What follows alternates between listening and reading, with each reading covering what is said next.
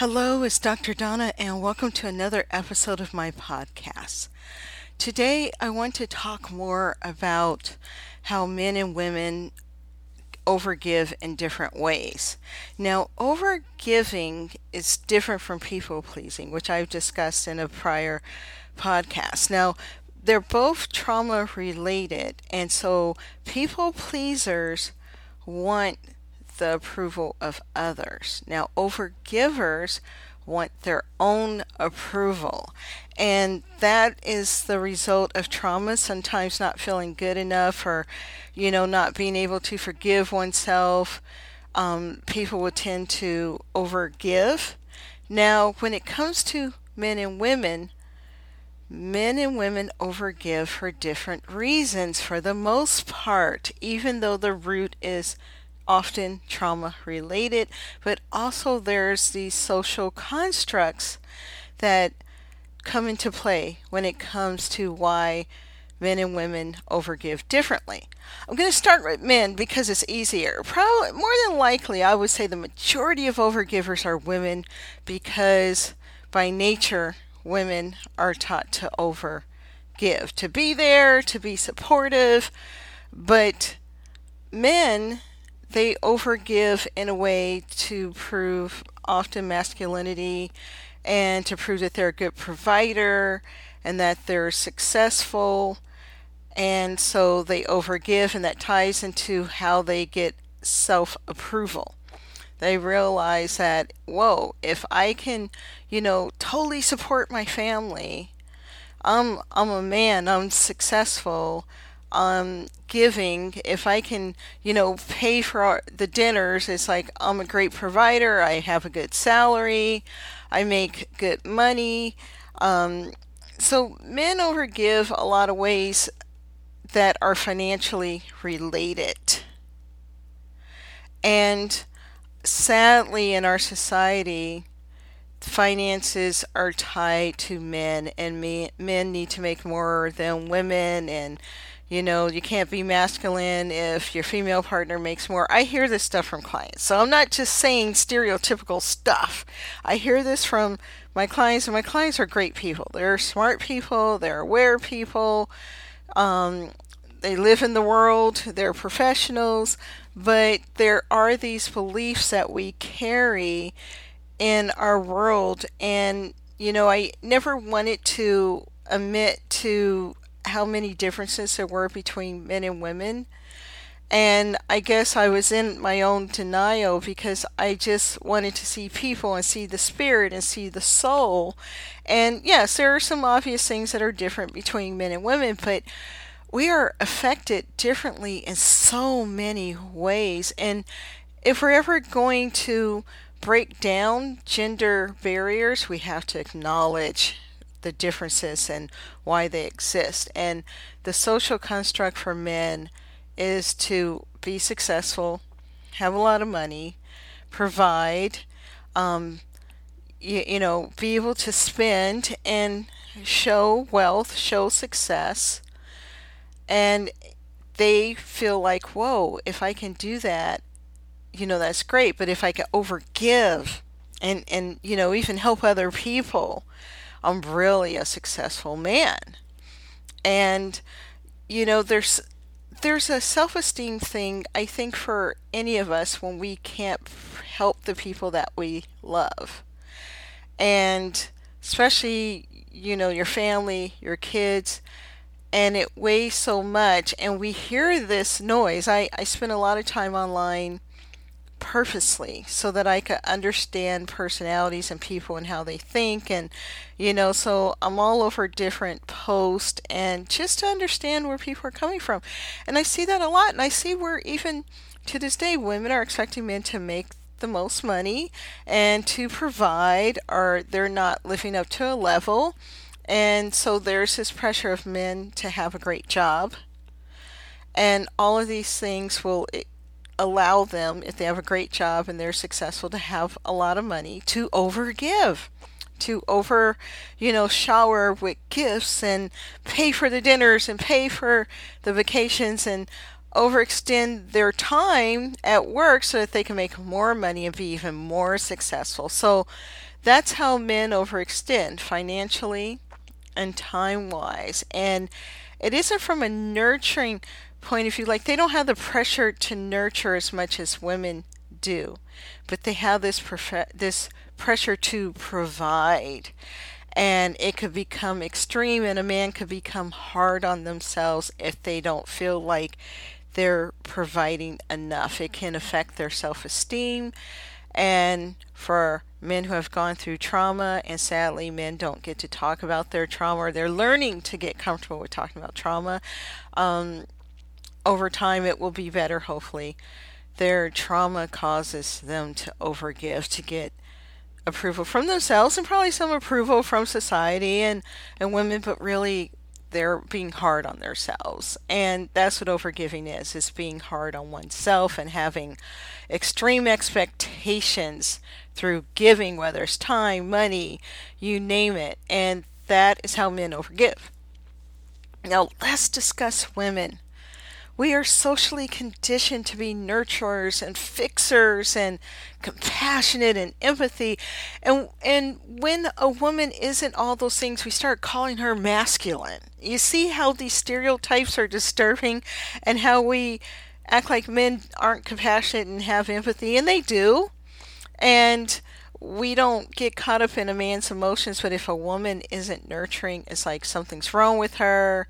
She's masculine she's got issues. You know, there's a lot of judgment on women, and there's a lot of pressure in so many ways for women to be everything.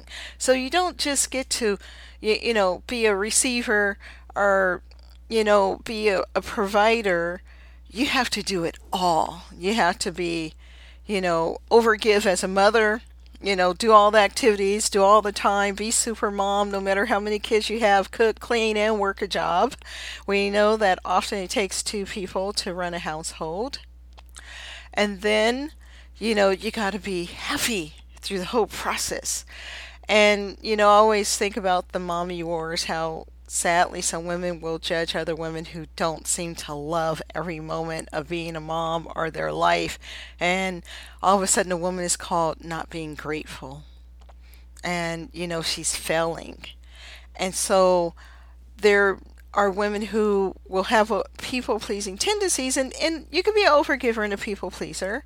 Although I focus a lot on the overgiving because um, about healing oneself and making peace with oneself and forgiving oneself and accepting oneself. And and that takes you know addressing overgiving. So a woman will overgive in every way to their partner to how they maintain the home being successful at work being there for the kids um, trying to make all of the the games and the ballet or whatever the kids are doing and even the school PTA stuff I I hear it you know so I'm not just making this up. I hear these stories and you know sadly you know women are breaking down and they're supposed to smile the whole time. So they're overgiving in every way and trying to keep everybody happy. I believe that a lot of women are going to be um, compassionate rescuer archetype. They're going to be fixers. They're in the driver's seat. They're fixing it for everybody.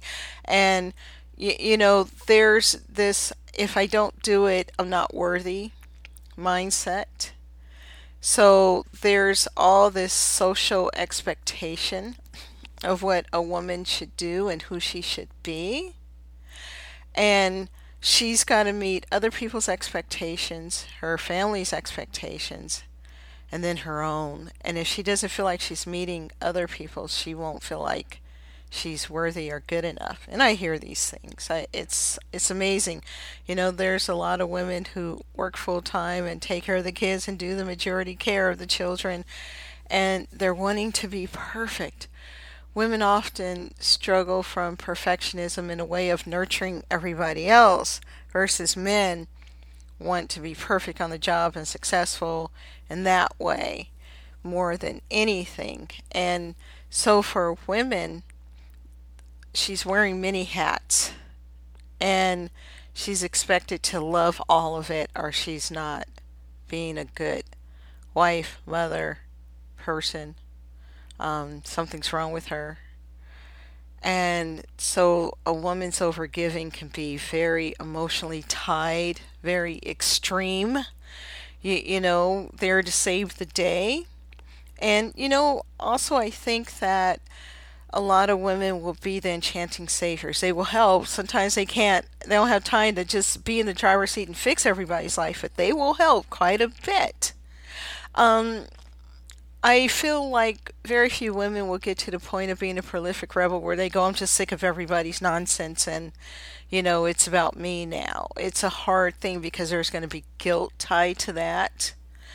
And so when it comes to overgiving, men are more of the social construct of what men should be from a non emotional standpoint and women are very much the social construct of an extreme emotional standpoint and both genders are hard on themselves but yeah the majority of overgivers are women and that's why like my membership community focuses more on women because I can relate to that more, I understand that more. And, you know, my courses are open to both men and women, but when it comes to an intimate com- membership community, it's women discussing their issues and working it out and healing together as a group. And I'm not someone who isolates men because I do coach men. I do readings for men, and I like to. I like learning from them. I like the awareness, but it also reminds me of our differences, and I have to honor that. I didn't want to honor that for the longest because I didn't want to see the difference. I wanted to go with pain is pain, and hurt is hurt, and trauma is trauma, but it isn't that simple. It's all complex in so many ways, and you know there are subtle stereotypes. I look back on how I raised my son, and I think, you know, I was young, so I definitely was caught up in some of the gender roles. And if I was a mom now, I probably wouldn't be um, caught up in those things. But at the time, yeah, it's like, okay, you know, I let his father kind of dictate um, with helping with raising him. And I look at those stereotypes, and a lot of people are still dealing with that and and now we have this social thing where we're like what is a man and what is a woman and all it's doing is hurting us and making us stressful and making us crazy and questioning each other instead of understanding that there is this human experience that we all share. And so I want to honor the human experience, but I want to be awake enough to say yes the gender roles are coming into play whether i agree with all of it or not. I don't like stereotyping people. I like to just see them as human beings. But i notice from doing this work i help no one if i don't get honest about the different ways that we are affected and gender expectations is one. Especially for women it runs deep for us to be nurturers and the guilt that comes with it when we don't nurture is intense. So, I wanted to discuss some of the differences of how men and women overgive. There will be many more discussions on overgiving. This is a topic that I was called to do because I'm an overgiver in recovery, and uh, I've had a lot of clients who are overgivers, and I try to get them into recovery because everyone deserves to live life in balance, whether you're a male or a female. So thank you for listening and have a great day.